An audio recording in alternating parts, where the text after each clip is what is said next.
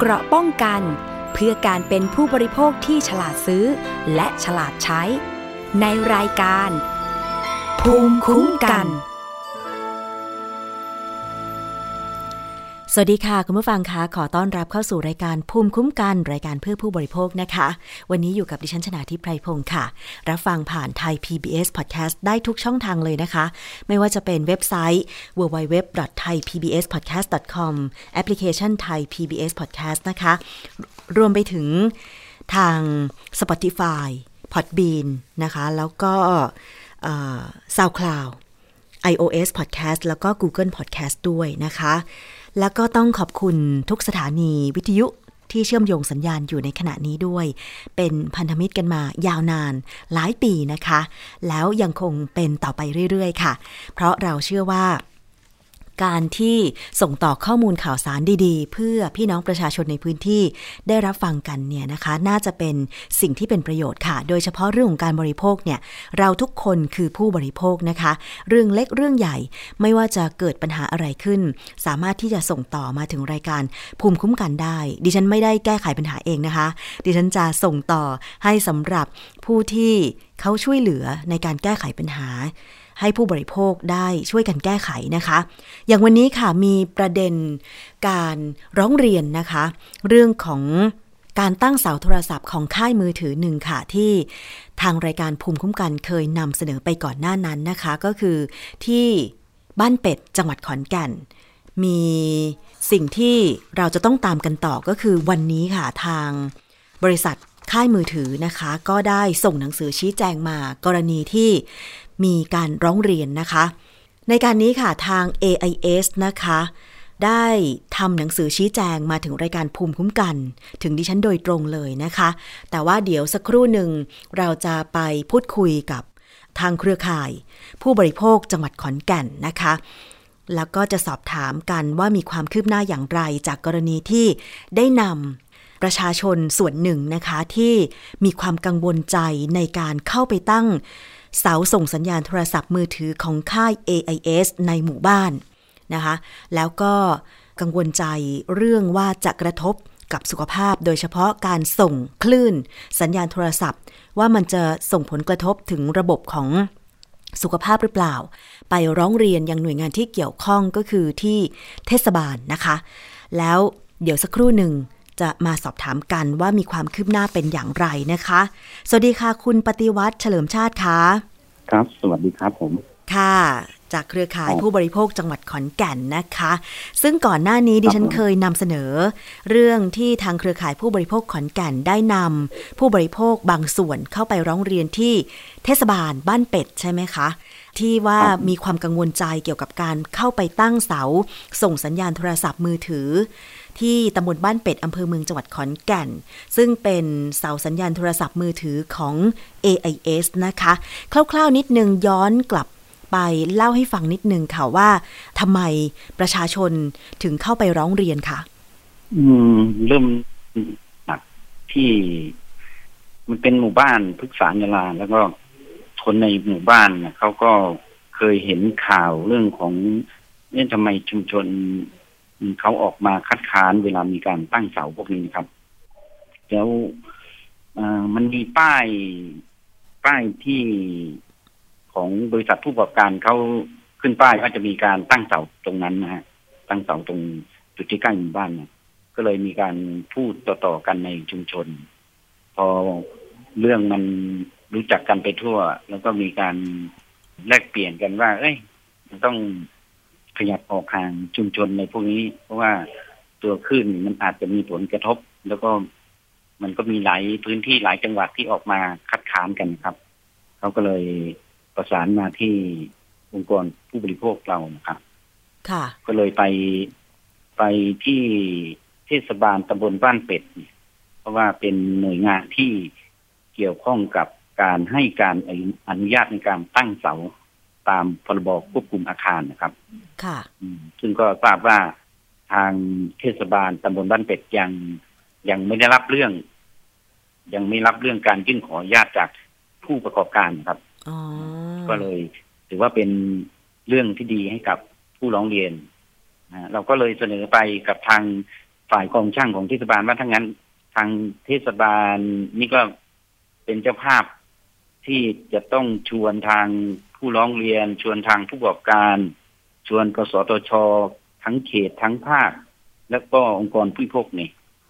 มาร่วมหารือร่วมกันเลยว่ามันจะจะจะหาจุดที่ตั้งเสาในพื้นที่ตรงนั้นเนี่ย ให้เกิดความอะไรนะบินบินทั้งสองฝ่ายในคลายความกังวลสำหรับประชาชนที่อยู่รอบๆ ใช่ไหมคะ ใช่ครับค่ะใช่ครับ คือตอนนั้นได้เข้าไปดูไหมคะ จุดที่ประชาชนกังวลว่าการตั้งเสามันจะกระทบ มันอยู่ภายในหมู่บ้านหรือว่าห่างจากหมู่บ้านประมาณเท่าไหร่อะคะมันติดใกล้รั้วกับหมู่บ้านพฤกษานาราครับ ติดรั้วหมู่เลบ้านพฤยกษานาราก็สองร้อยหลังคาค่ะหลังคาเรือนนะฮะอืมครับ แล้วก็เอิ่มแล้วที่ประชาชนที่ไปร้องเรียนกังวลว่าไม่มีการ การเข้าไปสอบถามความคิดเห็นของประชาชนล่ะคะ อันนี้เป็นยังไงคะทั้งคือผมก็ยังไม่ได้คุยกับทางผู้ประกอบการเนาะว่าค่ะเขาทำอะไรอย่างนี้ทำแต่ว่าอีกทั้งส่วนหนึ่ง มันยังไม่ทางผู้ประกอบการเขาก็ยังไม่ได้ส่งเรื่องไปที่ที่เทศบาลเพื่อขออนุญาตนะครับอ๋อหมายความว่านก็เลยคล้ายๆเป็นศูนย์ยากาศตัวค่ะ หมายความว่าคือทางฝั่งของชาวบ้านนะคะที่ ออกมาให้ข้อมูลก่อนหน้านี้ว่า มีการเข้าไปสอบถามความคิดเห็นหรือการแจกแบบฟอร์มสอบถาม ไม่กี่หลังคาเรือนตรงนี้เป็นยังไงคะ ใช่ครับเอ่อเท่าที่ทราบไม่กี่หลังคาเรือน แล้วก็เขาก็อืมกังวลว่ามันน่าจะต้องมีสัดส่วนผู้ที่อยู่อาศัยรอบๆนั้นมากกว่าสิบคนในพวกนี้นะครับ อืม ค่ะซึ่จงริงๆเอ่อทาง หมู่บ้านกลุ่มแห่งนั้นก็สองร้อยหลังคาเรือนใช่สองไหมร้อยคะหลังคาเรือนสองร้อยกว่านะครับอ๋อค่ะ มันก็ควรจะมากกว่าหรือครึ่งหนึ่งอะไรพวกนี้นะฮะก็น่าจะเห็นว่าที่ทงผู้ร้น่าองเขาน่าจะมีการสอบถามความคิดเห็นประชาชนทุกหลังคาเรือนว่าอย่างนั้นเถอะใช่ไหมคะ ไม่ใช่แค่อืมไม่กี่สิบหลังคาเรือนอย่างนี้ใช่ไหมคะ ครับอืมแต่ค่ะทางผู้ประกอบการนี่เขาก็แย้งมาว่า มันไม่มีระเบียบที่ใช้ทางกสทชก็ไม่ได้บอกว่าต้องเท่าไหร่จำนวนเท่าไหร่พวกนี้นะครับ ค่ะ ซึ่งเราตามเรื่องนี้มาสิบสามปีเนาะค่ะเราพูดเรื่องนี้ตั้งแต่ปีห้าหนึ่งเรื่องของการมีส่วนร่วมของประชาชนต่อการตั้งเสาส่งสัญญาณโทรศัพท์หรือว่าสถานีวิทยุโควิทยุโทรคมนาคมเอ่อพร้อมทั้งทางคณะกรรมการองค์การอิสระเพื่อการคุ้มครองผู้บริโภคภาคประชาชนนะครับค่ะเอ่อทำงานศึกษาขึ้นมาเรื่องหนึ่งเป็นงานศึกษาที่ใช้ชื่อว่าการมีส่วนร่วมของการของประชาชนต่อการตั้งเสานะครับ เราลงรายละเอียดไปถึงว่าการรับฟังความคิดเห็นคุณต้องใช้สัดส่วนคนที่เขาเข้ามาร่วมในการรับฟังความคิดเห็นจำนวนเท่าไหร่ค่ะวันเวลาสถานที่ต้องเอื้อให้กับคนที่อยู่ในพื้นที่อย่างนี้นะครับ เช่น เอ่อเป็นเสาร์อาทิตย์ หรือวันเวลาราชการวันเวลาราชการเวลาเท่าไหร่ที่คนในพื้นที่เขาสะดวกอย่างนี้นะฮะอ๋อเราลงลงรายละเอียดไปถึงขั้นนั้นด้วย ค่ะ อันนี้ก็คือทางสำหรับประกาศของเครือข่ายผู้บริโภคจัดเองว่า ถ้าจะเข้าไปตั้งเสาส่งสัญญาณโทรศัพท์มือถือ ควรที่จะเข้าไปสำรวจความคิดเห็นประชาชนโดยที่ต้องสำรวจให้ทั่วถึง แล้วก็เป็นช่วงเวลาที่ประชาชนเอ่อสามารถให้ความคิดเห็นได้ ใช่ไหมคะ ใช่ครับ คุณจะเอารัศมีสามกิโลรัศมีห้ากิโลอย่างนี้นะครับ ค่ะ สัดส่วนรัศมีนั้นดูจากถ้าเพื่อนเอ่อซูมลงไปนี่มันมันประชากรเท่านั้นเท่าไหร่ แล้วก็เอามาคำนวณกัน เราเราทำเป็นข้อเสนอไปที่กสทชนะฮะค่ะเรื่องงานศึกษาตัวนี้แต่ว่ามันก็ไม่ได้รับการตอบสนอง ทีนี้อ่าเอ่อในมันเรื่องก็เลยของเป็นเรื่องที่กลุ่มก็ ก็เป็นข้ออ้างของผู้ประกอบการว่าคุณเขาก็ไม่ได้จำกัดว่าต้องรับฟังจำนวนเท่าไหร่ในพวกอืนี้ครับมค่ะ ก็เลยเกิดความถึงกังวลแม้ขึ้น แล้วทีนี้ใช่กรณีถึงแม้เนี้ยค่ะ คนค่ะครับกรณีของที่บ้านเป็ดเนี่ยค่ะ ตอนนี้มีความคืบหน้ายังไงบ้างคะหลังจากที่เราไปร้องเรียนที่เทศบาลตำบลบ้านเป็ดนะคะอืมล่าสุดนะ ผมจำได้ว่าอืมช่วงกลางเดือน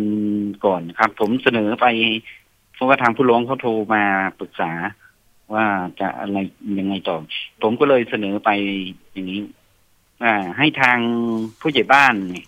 เพราะว่าผู้ใหญ่บ้านเนี่ยเขาก็รู้จักแล้วก็ทำงานกับทางเทศบาลตำบลบ้านเป็ด พอสมควร ก็เลยเสนอไปว่าให้ทางผู้ใหญ่บ้านคุยกับทางเทศบาล ตอนนี้ไม่มีนายกนะไม่มีนายก ให้ประหลัดเนี่ย ทำเรื่องเชิญหน่วยงานที่เกี่ยวข้องนะครับหนึ่งเชิญเอเอสผู้ประกอบการสองเชิญผู้ร้องเรียนสามเชิญกสทช ทั้งเขตทั้งภาคแล้วก็สี่องค์กรผู้พวกนี่มาพูดคุยหารือกันเป็นทางการ มันน่าจะเป็นจุดที่หาข้อตกลงร่วมกันว่ามันมีที่ตั้งที่ไหนบ้างเพราะว่า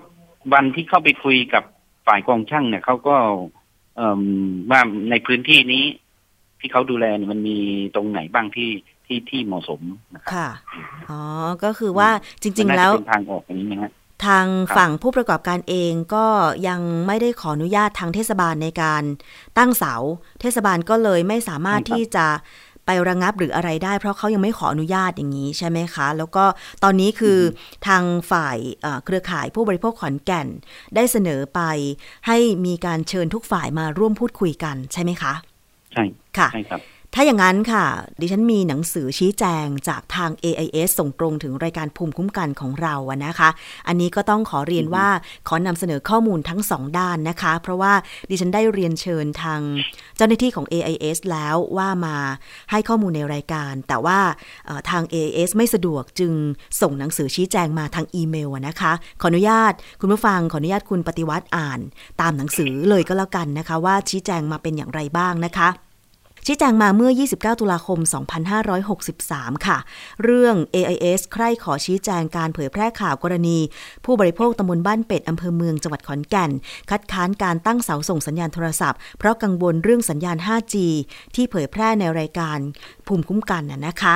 แล้วก็มีเอกสารที่แนบมาด้วยเป็นเอกสารจดหมายจาก WHO แล้วก็เอกสารชี้แจงข้อเท็จจริงเกี่ยวกับเสาส่งสัญญาณมือถือและสุขภาพจาก กสทช และเอกสารทางวิชาการจากสถาบันวิศวกรรมไฟฟ้า และวิศวกรรมอิเล็กทรอนิกส์นานาชาตินะคะ เนื้อความเป็นดังนี้ค่ะ คุณปฏิวัติคะตามที่รายการภูมิคุ้มกันไทย PBS Podcast ได้นำเสนอข่าวกรณีตำบลบ้านเป็ดอำเภอเมืองจังหวัดขอนแก่น คัดค้านการตั้งเสาส่งสัญญาณโทรศัพท์ เพราะกังวลเรื่องสัญญาณ 5G นั้น ทางบริษัท Advanced Info Service จำกัดมหาชน ใครขอชี้แจงถึงที่มาของการเข้าไปทำความเข้าใจกับชุมชน ในพื้นที่ดังกล่าวว่า บริษัทได้รับ การร้องเรียนจากผู้พักอาศัยในหมู่บ้านพฤกษานารา ตำบลบ้านเป็ด อำเภอเมืองจังหวัดขอนแก่น ว่าคุณภาพเครือข่ายสัญญาณมือถือในบริเวณนั้นไม่มีประสิทธิภาพทำให้ไม่สามารถใช้งานโทรศัพท์มือถือได้ ทางบริษัทจึงได้ส่งเจ้าหน้าที่เข้าไปตรวจสอบตามขั้นตอนการปรับปรุงคุณภาพสัญญาณ และพบว่ามีความจำเป็น ต้องติดตั้งสถานีฐานเพิ่มเติม เพื่อแก้ไขปัญหาตามที่ร้องเรียน บริษัทจึงได้เตรียมแผนติดตั้ง สถานีฐาน โดยได้ดำเนินการตามกระบวนการขั้นตอนที่กสทชกำหนดไว้ทุกประการ เริ่มต้นด้วยการ เข้าไปทำความเข้าใจกับชุมชน ในบริเวณที่จะติดตั้งสถานีฐาน ซึ่งเดิมมีกำหนดจะจัดขึ้นในวันที่ 22 ตุลาคม 2563 ที่ผ่านมา แต่ยังไม่ทันได้ดำเนินการนัดหมาย บริษัทก็ได้รับทราบว่า มีกลุ่มผู้พักอาศัยอีกกลุ่ม ภายในหมู่บ้านพฤกษานารา มีความกังวลกับการเข้ามาสำรวจเพื่อติดตั้งเสาสัญญาณโทรศัพท์ในครั้งนี้ ที่อาจทำให้เกิดผลกระทบต่อสุขภาพของประชาชนในหมู่บ้าน โดยรอบสถานีฐานเมื่อทางบริษัทได้รับทราบกรณีดังกล่าว จึงได้เลื่อนการเข้าไปทำความเข้าใจในพื้นที่ไปก่อนทั้งนี้บริษัทขอเรียนยืนยันว่า บริษัทได้ใช้เทคโนโลยีที่เป็นมาตรฐานระดับโลก ซึ่งผ่านการรับรองของ กสทช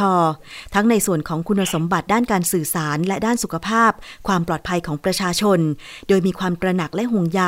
ในความปลอดภัยของชีวิต และความเป็นอยู่ของประชาชน เป็นสิ่งที่สำคัญอันดับหนึ่ง ส่วนประเด็นข้อมูลที่ทางรายการได้นำเสนอเกี่ยวกับความปลอดภัยของสัญญาณโทรศัพท์มือถือนั้น ทางบริษัทขอชี้แจงเพิ่มเติมว่า องค์การอนามัยโลก WHO ได้เคยส่งหนังสือแจ้งมายังกสทช ยืนยันผลการศึกษา ระบุการปล่อยคลื่นความถี่โทรศัพท์มือถือจากเสาสัญญาณ ไม่กระทบต่อสุขภาพ ตามเอกสารแนบหนึ่ง โดยกสทช ได้ประชาสัมพันธ์ข้อมูลดังกล่าว ให้ประชาชนทั่วไปรับทราบอย่างแพร่หลาย บนเว็บไซต์ของกสทชและบน YouTube ของ กสทช เรื่องเสาสัญญาณโทรศัพท์เคลื่อนที่ไม่เป็นอันตรายอย่างที่คิดนะคะ อันนี้ก็คือให้ลิงก์ เว็บไซต์ของกสทช แล้วก็ YouTube มาด้วย นอกจากนั้นสถาบันทางวิชาการระดับโลก อย่างสถาบันวิศวกรรมไฟฟ้า และวิศวกรรมอิเล็กทรอนิกส์นานาชาติ หรือ IEEE ยังเผยแพร่ข้อมูลว่า คลื่น 5G ไม่เป็นอันตรายต่อสุขภาพเช่นเดียวกัน อย่างไรก็ตามสำหรับกรณีการปรับปรุงคุณภาพสัญญาณ ในหมู่บ้านพฤกษานารา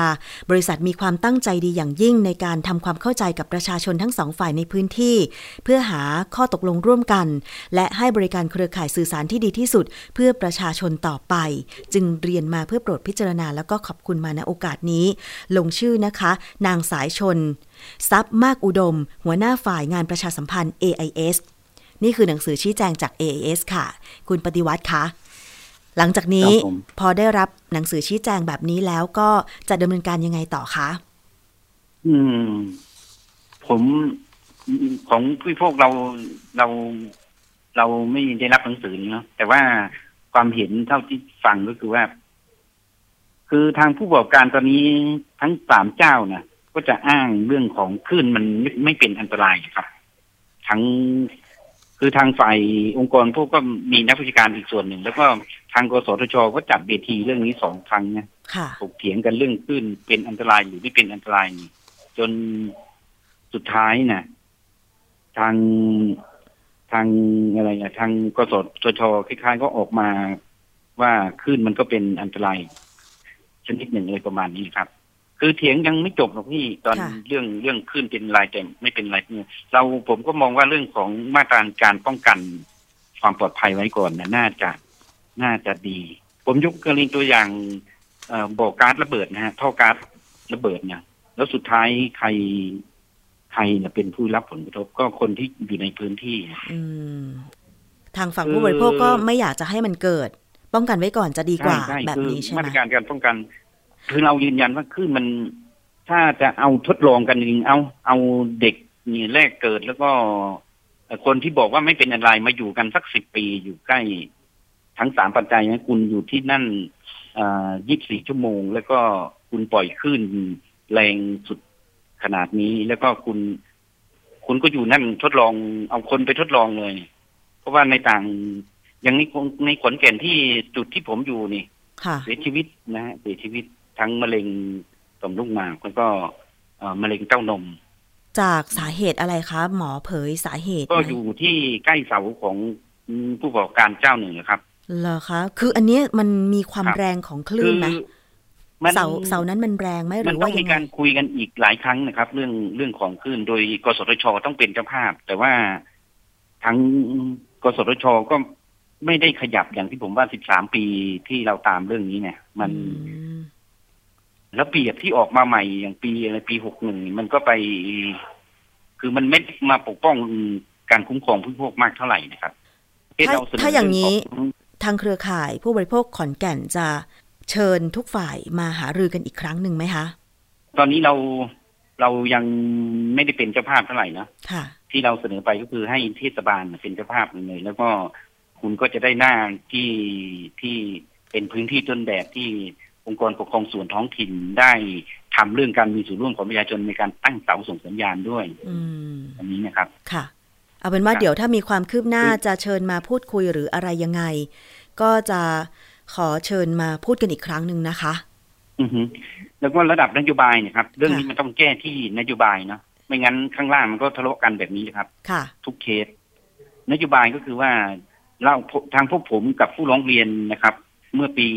ห้าเจ็ด เราไปคุยกับทางกรมส่งเสริมนะอยากคุยกับอธิบดีกรมส่งเสริมการปกครองท้องถิ่นเลย เพราะว่ากรมส่งเสริมท้องถิ่นเขาคุมดูแลใช่ไหมฮะกำกับดูแลองค์กรปกครองส่วนท้องถิ่นเจ็ดพันกว่าแห่งทั่วประเทศเนี่ย ที่เขาดูแลแล้วก็รับผิดชอบกฎหมายพรบควบคุมอาคารปีสองสองนะครับ ที่ต้องให้การอนุญาตตามบทบาทภารกิจอยู่แล้วนะฮะแล้วก็กสทชนี่ เป็นผู้ให้ใบอนุญาตในการปล่อยขึ้นเวลากสทชจะจะพูดว่าการตั้งเสาที่แรกนี่ ต้องไปถามองค์กรปกครองส่วนท้องถิ่นลงนะไม่ได้เกี่ยวข้องกับกับกสทช คุณพูดแบบนั้นไม่ได้ เพราะว่าตั้งเสาขึ้นมา มันก็วัตถุประสงค์เพื่อการปล่อยคลื่นใช่ไหมฮะปล่อยคลื่น ดังนั้นแล้วทั้งสองหน่วยงานนี่มันจะทำยังไงบูรณาการร่วมกัน ก็เอาเป็นว่าถ้ามีความเคลื่อนไหว นัดหารือพูดคุยไม่ว่าจะจากเอ่อหน่วยงานส่วนท้องถิ่น หรือว่าส่วนกลางเช่น กสทช หรือผู้ประกอบการค่ายโทรศัพท์ ก็เอ่อเดี๋ยวเรามาตามความคืบหน้ากันอีกครั้งหนึ่งนะคะ แต่ว่าณขณะนี้ในกรณีของการตั้งเสาที่ตำบลบ้านเป็ดอำเภอเมืองขอนแก่น ทางฝ่ายผู้ประกอบการก็ได้ชี้แจงมา แล้วก็ คิดว่าทางเครือข่ายผู้บริโภคขอนแก่นน่าจะกระจายข้อมูลตรงนี้ ให้สำหรับผู้ที่ร้องเรียนได้รับทราบตรงนี้ ส่วนจะดำเนินการอย่างไรต่อไป เดี๋ยวตามความคืบหน้ากันอีกครั้งหนึ่งนะคะ คุณปฏิวัติคะได้ครับผมค่ะ วันนี้ต้องขอบคุณมากครับเลยผมอค่ะยากจะจะสรุปอีกนิดหนึ่งคุณชนาทิพย์ค่ะคือเราไม่ได้ค้านการตั้งเสานะเราค่ะสนับสนุน แต่ว่ามันจะทำให้การตั้งเสามันมันวินวินทั้งสองฝ่ายเนี่ยชาวบ้านก็ไม่กังวลสบายใจได้ทั้งกลุ่มผู้ประกอบการนี่อืม สัญญาณโทรศัพท์คืมืออเราถือไม่ก็ได้ใช้ได้อย่างนี้ใช่ไหมใช่ใช่ค่ะอืมมันควรจะมีระยะอ่าห่างจากชุมชนที่อืมเหมาะสมเราที่ชาวบ้านคลายความกังวลได้ว่าคลื่นโทรศัพท์ไม่ส่งผลกระทบกับสุขภาพแน่นอนอือฮึอย่างนี้ใช่ไหมคะครับผมค่ะครับเอาละเดี๋ยวมีความคืบหน้ามาตามกันต่อนะคะ ขอบคุณมากค่ะ คุณปฏิวัติค่ะครับผมครับสวัสดีรับค่ะ สวัสดีค่ะ เอาละค่ะ ก็ยังคงหาข้อสรุปกันไม่ได้นะคะ เพราะว่างานวิจัย ที่ออกมาเกี่ยวกับคลื่นสัญญาณโทรศัพท์มือถือว่าส่งผลกระทบกับสุขภาพ เป็นงานวิจัยระยะยาวนะคะ ซึ่งได้เคยพูดคุยกับดรแก้วกังสดานนภัยนักพิษวิทยาแล้วว่า ถ้าเป็นผลวิจัยในห้องปฏิบัติการที่ใช้หนูทดลองนั้นเนี่ยคลื่นที่ปล่อยมานะคะมันทำให้หนูทดลอง เป็นมะเร็งจริง แต่ว่าการวิจัยในคนยังไม่มีผลสรุป เพราะว่ามันต้องใช้ระยะเวลาที่นาน แล้วก็เอ่อเรื่องของงบประมาณในการวิจัย เพราะว่ามันมันวิจัยกับมนุษย์อะนะคะ อาจจะต้องรอผลกันอีกนาน อันนี้ก็ยังไม่ได้สรุปใด ๆ ทั้งสิ้นนะคะ เดี๋ยวเรามาตามความคืบหน้ากันค่ะอีกเรื่องหนึ่งนะคะเป็นประเด็นอยู่ในตอนนี้เกี่ยวกับการร้องเรียน กรณีการใช้สิทธิ์ในโครงการ คนละครึ่งรัฐบาลจ่ายครึ่งหนึ่งนะคะผู้บริโภคจ่ายครึ่งหนึ่ง แต่จริง ๆ แล้วคือ ข้อเท็จจริงเนี่ยครึ่งหนึ่งที่ว่านั้นเนี่ยนะคะ คิดเงินจาก 300 บาท รัฐบาลจ่าย 150 บาท แต่ในความเป็นจริง บางครั้งเราไม่ได้ซื้อสินค้าในราคา 300 บาทเสมอไป บางครั้งซื้อน้อยกว่า 300 บาท บางครั้งซื้อมากกว่า 300 บาท แต่ยืนพื้นเลยคือรัฐบาลเนี่ยจ่ายแค่ 150 บาทเท่านั้น มีกรณีร้องเรียนล่าสุดค่ะวันนี้ดิฉันได้เชิญ ผู้ร้องเรียนมาพูดคุยในห้องส่งของรายการภูมิคุ้มกันไทย PBS Podcast ด้วยนะคะ กรณีที่ไปกินอาหารที่ร้านแห่งหนึ่ง แถวแถวโชคชัย 4 นะคะ แล้วก็คิดเงินจ่ายเงินครั้งแรกเนี่ยในราคาที่ถูกกว่า แต่พอแจ้งทางร้านไปบอกว่าขอใช้สิทธิ์คนละครึ่ง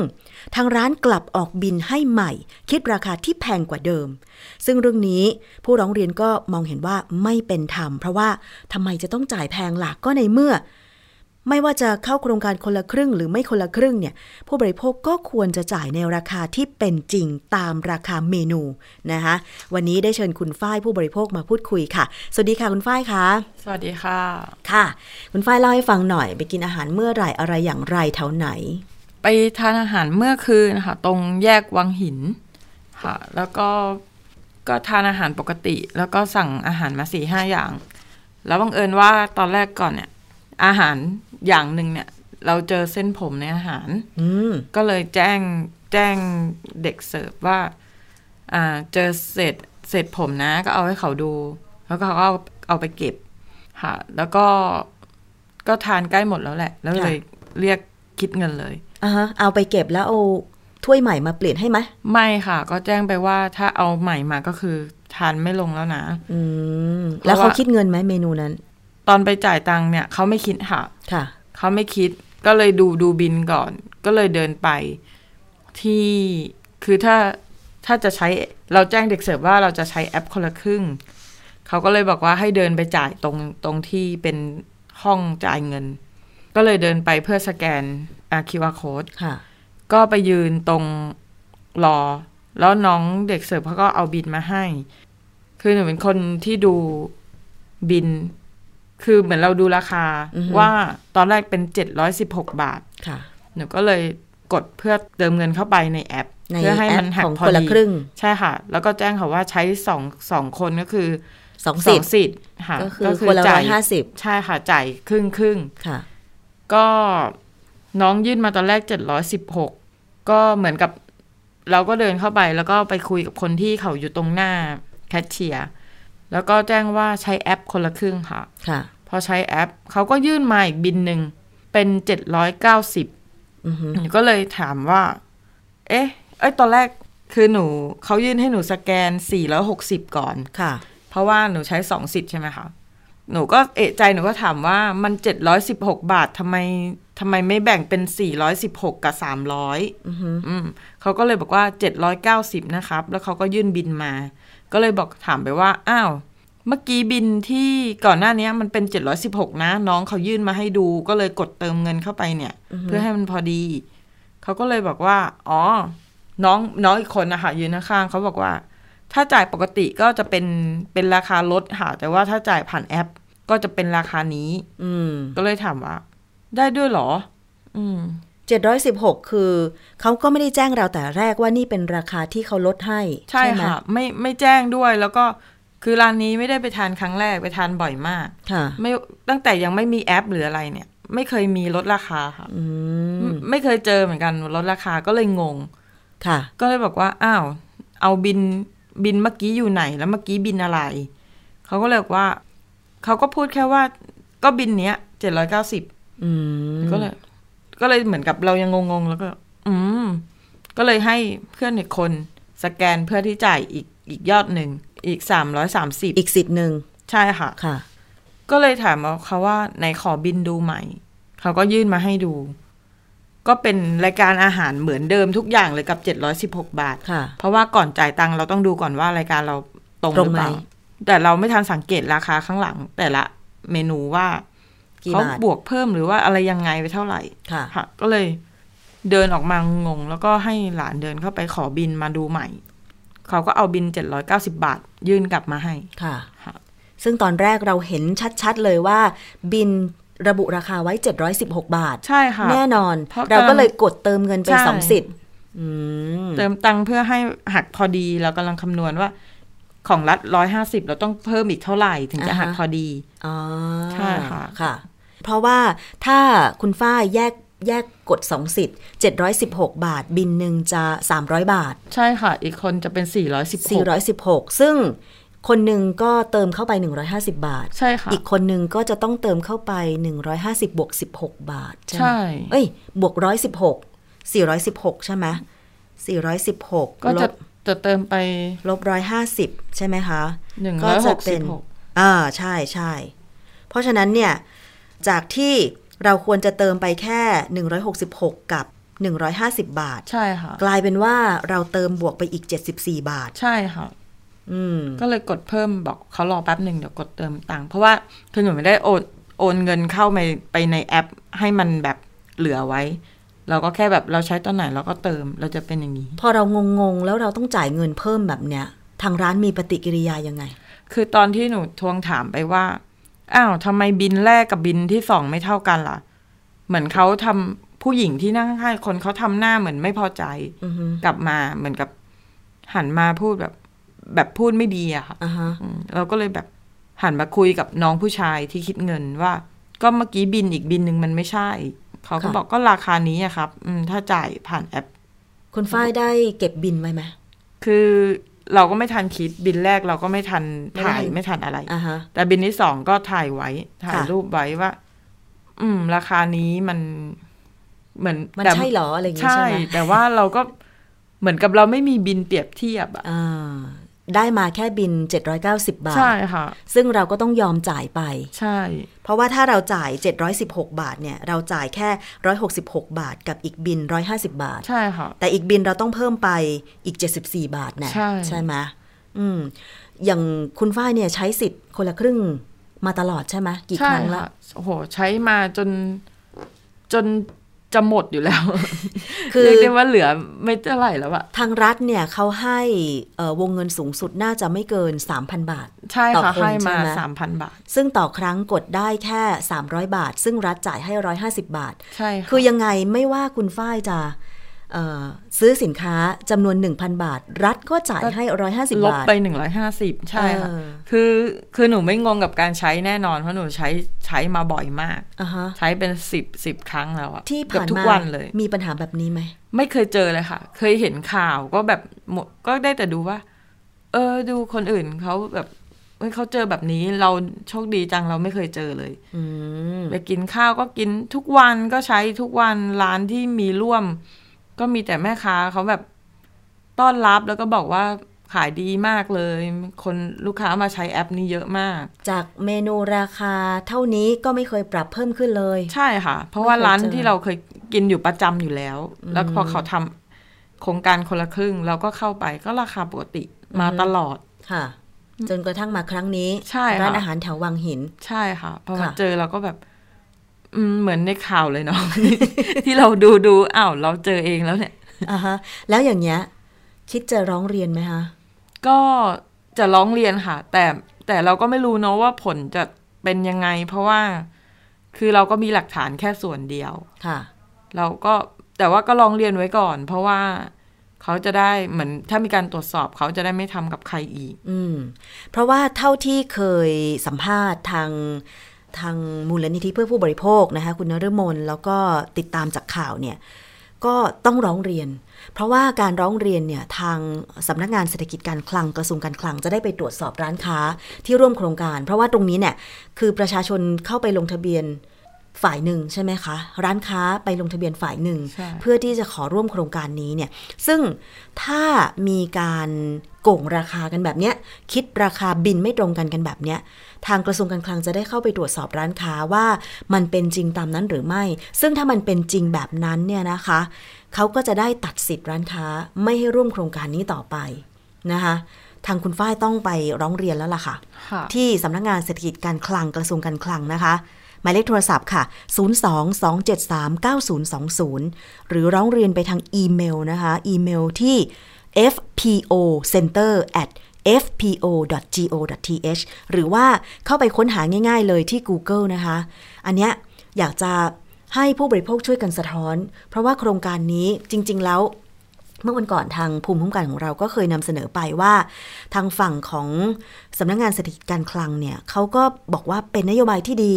กระตุ้นให้ประชาชนออกมาใช้จ่ายโดยรัฐเนี่ยจ่ายให้ครึ่งหนึ่งหรือ 150 บาท แต่ว่าถ้ามีร้านค้าไหนทำให้โครงการนี้มันเสียไป เสียชื่อแล้วก็มันกระทบกับผู้บริโภคเนี่ยก็ต้องบอกไป เพราะว่าทางรัฐจะได้จัดการกับร้านค้าที่ร่วมโครงการ อยากให้คุณฝ้ายฝากถึงผู้บริโภคคนอื่นหน่อยค่ะ ก็อยากให้เหมือนกับเวลาไปเราไปทานอาหารอะไรเงี้ย อยากให้อย่างแรกแหละอยากให้เช็ค อ่า เวลาเช็คบินมาเนี่ยเราอยากให้ดูเช็คพวกรายการอาหาร แล้วก็เช็คราคา แล้วก็เมื่อจ่ายไปแล้วเนี่ย บินของถ้าจะใช้โครงการคนละครึ่งนะคะ บินของโครงการคนละครึ่งเนี่ยเขาจะาแจ้งรายละเอียดชัดเจนเลยว่าราคากี่บาทลด ไปหนึ่งร้อยห้าสิบเราต้องชำระเท่าไหร่อ่าหรือว่าหรือบางทีอะคือบางคนอาจจะลืมตรงที่เพราะเขาสมมติเขาพูดราคามาใช่ไหมคะ แล้วเขายื่น QR code ให้เราเนี่ย เราสแกนไปแล้วก็กดยืนยันนู่นนี่นั่นค่ะเสร็จเรียบร้อย บางคนไม่ทันได้สังเกตว่า เขาพิมพ์ราคามาตรงกับที่เขาพูดหรือเปล่า อืมอ่าอย่างหนูก็เจอเจอครั้งหนึ่งแหละ แต่ว่าอันนี้ไม่มีปัญหาก็คือแม่ค้าบอกราคา แล้วเขาก็ใส่ เข้าไปผิดอืมแล้วหนูก็บังเอิญดู แล้วหนูก็ถามเขาว่า อืม เมื่อกี้ราคานี้ไม่ใช่หรอคะเขาบอกอ๋อใช่ใช่พี่พิมพ์ผิดเขาก็คืนเป็นเงินให้ปกติ อืมก็ว่า เพราะก็เพราะว่าเขาหักเงินเราไปแล้วค่ะค่ะ ก็ยังไงอย่าลืมตรวจสอบใช่ใบเสร็จรับเงิน หรือว่าบินที่คิดเงินใช่ตั้งแต่ครั้งแรก ๆ เป็นไปได้ก็คือ ถ่ายรูป ไว้ ใช่นะคะ เพราะว่า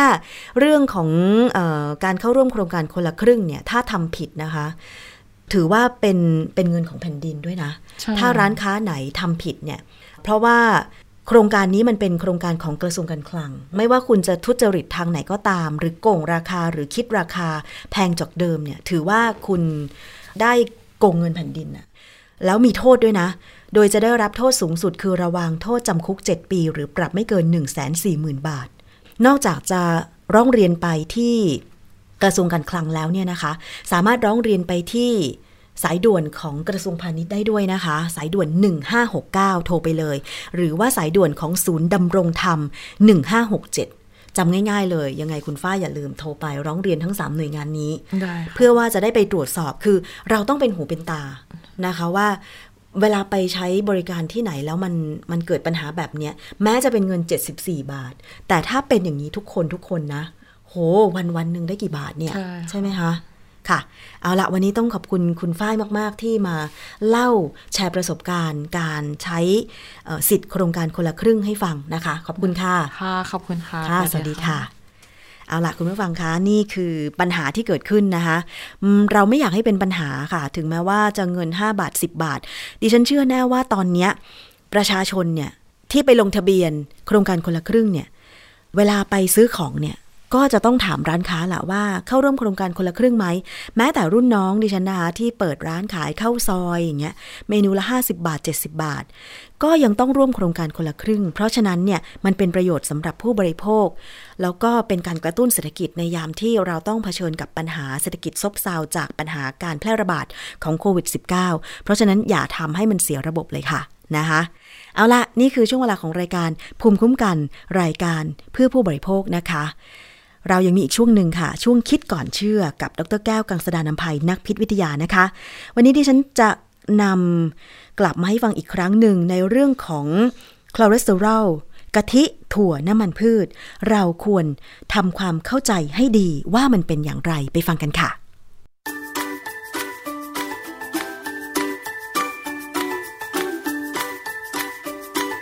ช่วงคิดก่อนเชื่อ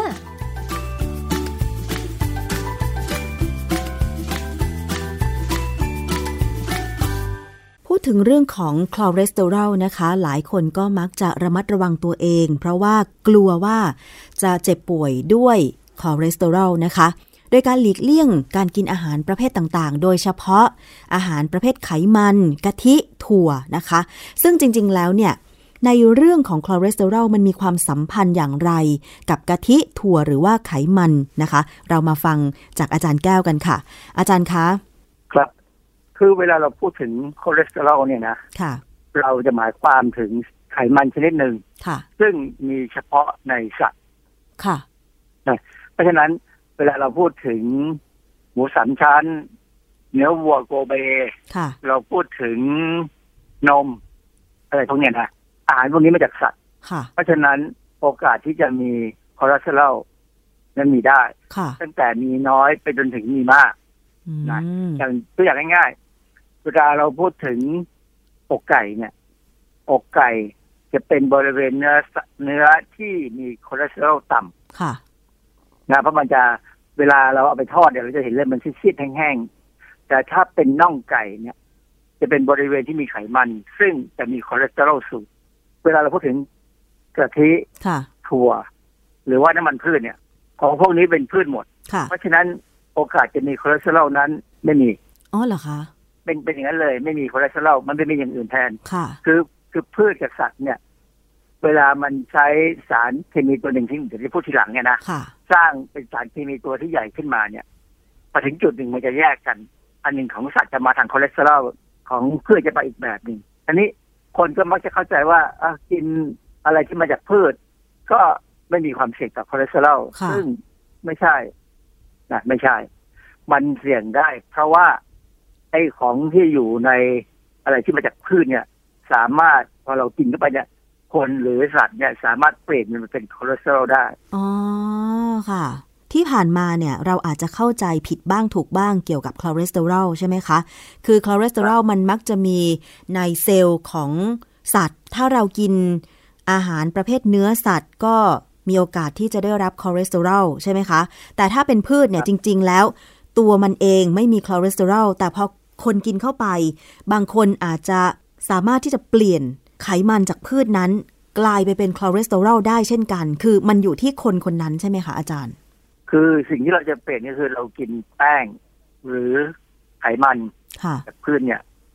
พอกินไปแล้วถ้ามันเกินที่เราต้องการเนี่ยนะค่ะร่างกายเราก็จะเอามันไปสร้างเป็นคอเลสเตอรอลได้อ๋อพร้อมทั้งสร้างไขมันอื่นอื่นๆอีกตั้งหลายชนิดค่ะคือที่ผมอยากจะคุยเรื่องนี้ เพราะว่า ผมไปดูในเว็บของมหาวิทยาลัยแห่งหนึ่งนะเพราะมีข้อมูลวิชาการก็เยอะแยะดีอะนะมีข้อมูลเรื่องหนึ่งเขาพูดถึงเรื่องคอเลสเตอรอลเขาพูดถึงเรื่องฉลากอาหารค่ะเขาบอกว่าฉลากอาหารข้างบรรจุภัณฑ์เช่นข้างขวดน้ำมันพืช ยี่ห้อต่างๆ หรืออาหารแปรรูปที่มาจากพืช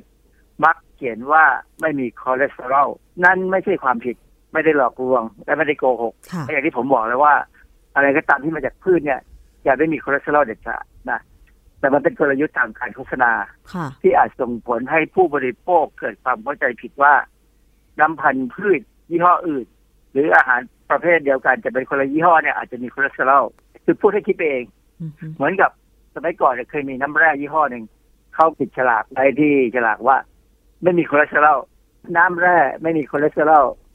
มันเสมือนบอกว่าน้ำแร่ยี่ห้ออื่นอาจจะมีก็ได้แต่ ที่ความจริงมันก็เป็นไปไม่ได้หรอกน้ำแร่จะมีไปมีคอเลสเตอรอลได้ยังไงใช่ค่ะไหมใช่ แล้วก็เป็นเรื่องเป็นราว เพราะว่าสสจของจังหวัดที่ออกฉลากให้เนี่ยเขาก็ฟ้องไอ้น้ำแร่ยี่ห้อนี้นะครับแต่นี่เหตุการณ์ผ่านมาประมาณสามสิบปีแล้วแต่มันก็ออกมาปรากฏแบบนี้ค่อนข้างจะบ่อยนะ มีการใช้ฉลากเอาเปรียบผู้บริโภคบางครั้งก็เลี่ยงเลี่ยงกฎหมายเลี่ยงเลี่ยงอะไรต่ออะไรนะค่ะด้วยประเด็นสำคัญคือคอเลสเตอรอลคืออะไร นะก็ทบทวนนิดหนึ่งเอ่อ คอเลสเตอรอลเนี่ย ในตัวมนุษย์เนี่ยนะมันเป็นส่วนประกอบที่สำคัญของผนังเซลล์ทุกเซลล์ของร่างกายเราค่ะเพราะฉะนั้นคอเลสเตอรอลเป็นของจำเป็น ร่างกายเราสร้างคอเลสเตอรอลได้เองด้วย ค่ะนะคือสร้างจากอาหารที่เรากินไปหรือยังไง หรือว่าอยู่ๆก็สร้างขึ้นมาเลย สร้างจากอาหารที่เรากินเข้าไปคือ อาหารที่เรากินเข้าไปที่จะเอามาสร้างคอเลสเตอรอลคือพวกแป้งนะแป้งเนี่ยเรากินเข้าไปแล้วมันจะถูกย่อยเปลี่ยนไปเป็นน้ำตาลกลูโคสค่ะ นะเป็นน้ำตาลเช่นเดียวเลย แต่นี่เป็นตัวกลูโคสเนี่ยเป็นตัวที่จะถูกเอาเข้าไปในเลือด และส่งไปตามเซลล์ต่างๆ ที่ต้องการใช้พลังงานค่ะ อีกอันหนึ่งที่จะมาได้ก็คือใช้ไขมันนะกลูโคสเมื่อถูกเข้าไปในเซลล์แล้วเนี่ย จะถูกย่อยไปเป็นสารเคมีตัวหนึ่ง ชื่อacetyl CoA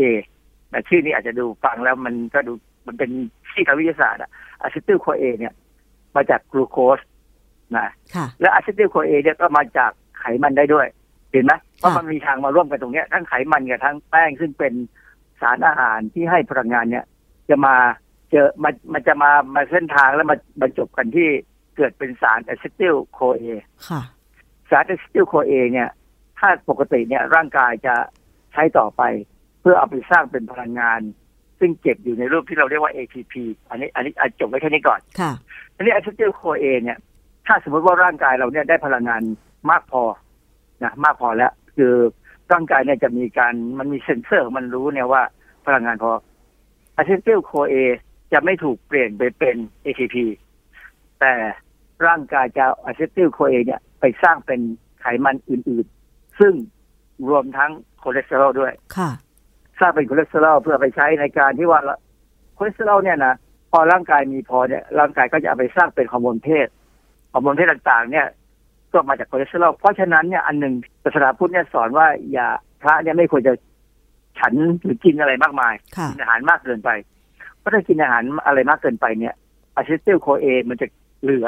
พอเหลือแล้วมันไปสร้างเป็นฮอร์โมนเพศเนี่ย พระจะมีความรู้สึกทางเพศฉะนั้นพระควรจะกินอย่างสำรวมกินแค่พออยู่ค่ะไม่ควรจะอ้วน นะไม่ควรจะอ้วนถ้าจะอ้วนเมื่อไหร่คนที่คนอ้วนหรือทมทวมๆเนี่ย มักจะมีภาพพจน์อันหนึ่งคือมีความต้องการทางเพศ ซึ่งเป็นเป็นไปตามฮอร์โมนเพศที่ค่ะมันถูกสร้างขึ้นมานะตอนนี้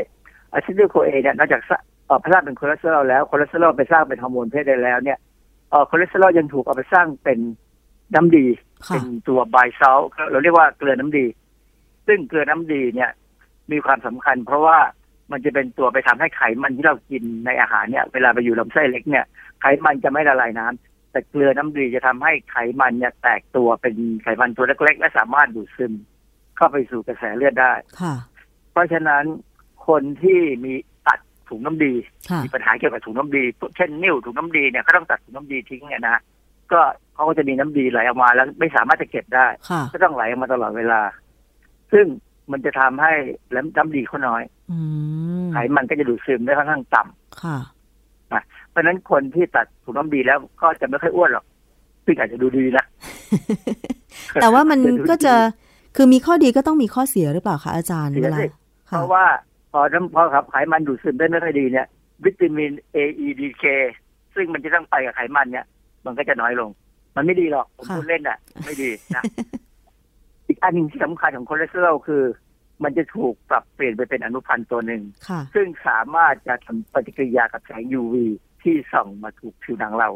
แล้วกลายไปเป็นวิตามินดี เพราะฉะนั้นคนที่คุมคอเลสเตอรอลมากๆนะกลัวกลัว แล้วก็ร่างกายก็เกิดสร้างไม่ค่อยได้ขึ้นมาเนี่ยเขาจะขาดวิตามินดี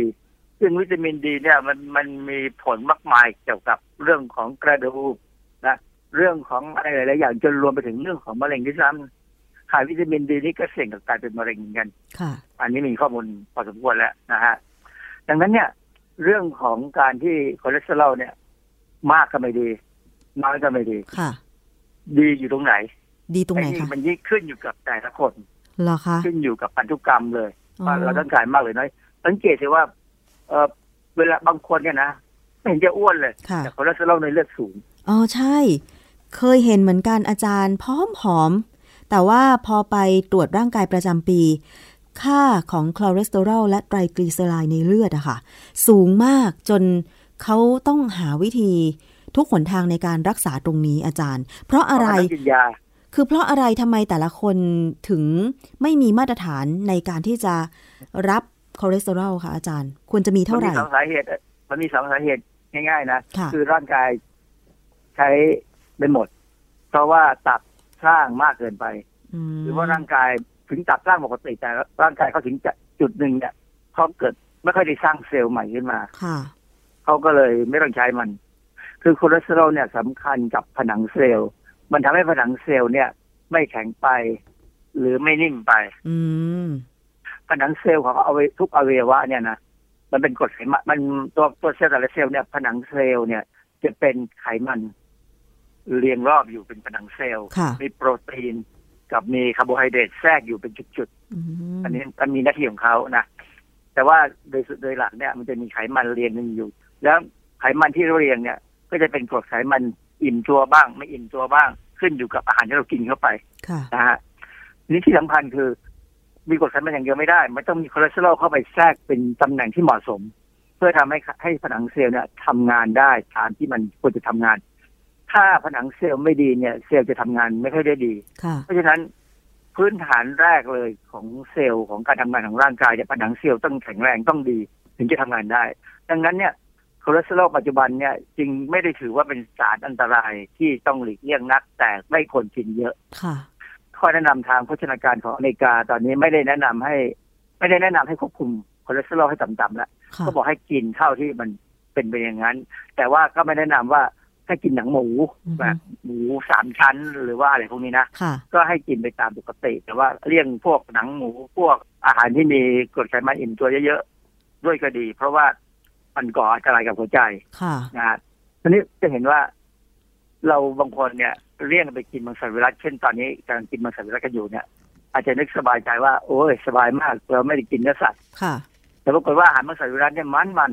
ๆนะไขมันสูงแล้วก็ยังมีถั่วค่ะ มีนู่นมีนี่ซึ่งมันให้พลังงานทั้งนั้นเลยนะเพราะฉะนั้นจริงๆมังสวิรัตที่ดีเนี่ยควรจะมีผักไปเขียวให้เยอะๆหน่อยค่ะมีแหล่งของโปรตีน ก็เอาง่ายๆว่าเอามันพอๆกันแล้วกันนะให้มีผักกับแป้งเนี่ยพอๆกัน ก็อาจจะพออยู่ได้ไม่มีปัญหาอะไร แต่ถ้าไปกินแป้งเยอะเนี่ย หรือกินถั่วเยอะๆเพราะถั่วนี่ก็ให้เป็นตัวให้โปรตีนเนี่ยแต่ถั่วนอกจากโปรตีนแล้ว ก็จะมีแป้งด้วย และมีไขมันด้วยค่ะนะฮะดังนั้นเนี่ยต้องระวังนะเพราะว่าถ้ามันเกินเมื่อไหร่พลังงานเกินเมื่อไหร่เพราะหลายๆคนที่ชอบกินมังสวิรัตมากกินแล้วจะมีความรู้สึกว่ากินแล้วได้บุญนะค่ะภูมิใจจังเลยสร้างบุญจังเต็มที่เลยนะ นั่นแหละ โอกาสที่ไขมันในเลือดจะสูงคอเลสเตอรอลจะสูง ยิ่งถ้า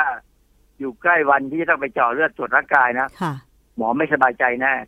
นะฮะเพราะฉะนั้นผมถึงอยากจะพูดเรื่องนี้ว่า อาหารทุกอย่างเนี่ยพ ยายามกินด้วยปริมาณที่เราอิ่มแล้วก็ทำให้น้ำหนักเราเนี่ย บวกลบไม่เกินหนึ่งสองกิโลค่ะนะอยู่พอช่างนั้นเนี่ยควรจะอยู่ประมาณเนี้ยถ้ามันขึ้นมากหรือลงมากเนี่ยต้องต้องพิจารณาว่าอาหารที่เรากินเนี่ย มันผิดปกติไหมมีอะไรไหมค่ะดังนั้นการจำอาหารที่กินวันนี้เมื่อวานนี้อะไรเงี้ยนะเป็นเรื่องที่ควรจะจำแล้วก็มันใช้ประกอบกับการชั่งน้ำหนัก อืมค่ะ เพราะฉะนั้นก็ต้องมาแก้ความเข้าใจให้ถูกต้องว่าคอเลสเตอรอลได้จากอาหารที่เป็นเนื้อสัตว์ หรือถึงแม้ว่าเราจะกินอาหารประเภทพืชเข้าไป เช่น กินแกงกะทิ กินถั่ว กินน้ำมันพืช ถึงแม้จะไม่มีคอเลสเตอรอล แต่เมื่อไปอยู่ในร่างกายของเรา แล้วร่างกายของเราผลิตคอเลสเตอรอลมาเองด้วย ถ้าเรากินอาหารเหล่านี้ในปริมาณมากแน่นอน มันก็จะได้รับคอเลสเตอรอลมากตามไปด้วยนั่นเองนะคะ อาจารย์ มันจะทำให้คอเลสเตอรอลในเลือดนี่สูงขึ้นได้ เพราะฉะนั้นต้องระวัง ต้องระวังในเรื่องนี้ให้ดี ไม่งั้นไม่งั้นเนี่ยหลายคนมีความสุขมากกับกินเจนะอือฮึหรือบางคนมีความสุขมากกับการเป็นมังสวิรัติเพราะที่ว่าเขาได้บุญมากอะไรเงี้ยนะค่ะซึ่งก็ก็ดีอะแต่ว่าสุขภาพก็อาจจะเสียได้เลย ถ้าเขาพลาดพลั้งว่าคือบางทีมันมันอร่อยเกินไปอะนะค่ะ แต่อาจารย์เราจะรู้ได้ยังไงว่า ร่างกายของเรามันผลิตคอเลสเตอรอลพอแล้วหรือไม่พอ เกินหรือไม่เกินเอ่ออันนั้นคือการตรวจเลือดเราตรวจเลือดดูเนี่ยเรารู้ คือคือคอเลสเตอรอลเนี่ยเวลาไปตรวจเลือดแล้วบางคนจะเจอปัญหาว่ามันอาจจะสูงค่ะสูงบางครั้งเนี่ยอยู่ในระดับที่เราเรียกว่า high normal คือสูงกว่าเป็นปปกกติติของคนอ๋อเหรอหรือคะ low normal คือต่ำเป็นปกติของคน เพราะว่าตัวเลขของการตรวจเลือดไม่ว่าจะเป็นตรวจอะไรก็ตามเนี่ย มันเป็นแค่ค่าเฉลี่ยของกลุ่มคนแล้วอาจจะเป็นคนที่ไม่ได้อยู่ในค่าเฉลี่ยตรงกลาง แต่เราไปอยู่ข้างใดข้างหนึ่งค่ะ ซึ่ง ที่สำคัญคือต้องดูอาการของร่างกายว่า แล้วก็พฤติกรรม เช่น สมมติคอเลสเตอรอลมันปริ่มแล้วนะใกล้นะหมอเขาจะต้องถามเลยว่าออกกำลังกายไหมกินผักกินผลไม้ไหมอะไรเงี้ยนะค่ะเขาจะถามถ้าเราบอกว่าออกกำลังกาย กินผักผลไม้เขาก็โอเคไม่เป็นไร มันก็สูงก็ตามสูงไปอย่างนั้นแหละ อืมนะคะ เพราะฉะนั้นก็ต้องหมั่นตรวจร่างกายอย่างน้อยปีละหนึ่งครั้งด้วยเหมือนกัน โดยเฉพาะการวัดระดับ ไขมันในเลือดนะคะคอเลสเตอรอลไตรกลีเซอไรด์อะไรพวกนี้ ว่าร่างกายของเรามีในปริมาณเท่าไหร่ เกินหรือไม่เกิน ซึ่งถ้าเกินจริง ๆ แล้วก็มีวิธีการหลายอย่างใช่ไหมคะ ในการควบคุมระดับคอเลสเตอรอลเนี่ยค่ะอาจารย์ คือถ้าควบคุมด้วยการลดอาหารหรือออกกำลังกายไม่ได้ ก็ต้องใช้ยาค่ะ ก็มีวิธีฮะมีวิธีไม่ไม่ไม่ได้ไม่มีวิธีค่ะ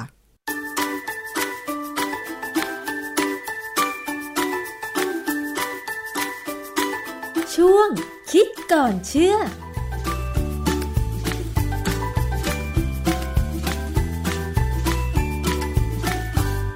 ละนี่ก็คือช่วงคิดก่อนเชื่อกับดรแก้วกังสดานนภัยนักพิษวิทยานะคะ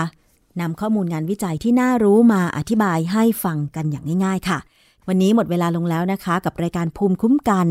ขอบคุณสำหรับการติดตามรับฟัง ดิฉันชนะทิพไพรพงศ์ต้องลาไปก่อน สวัสดีค่ะ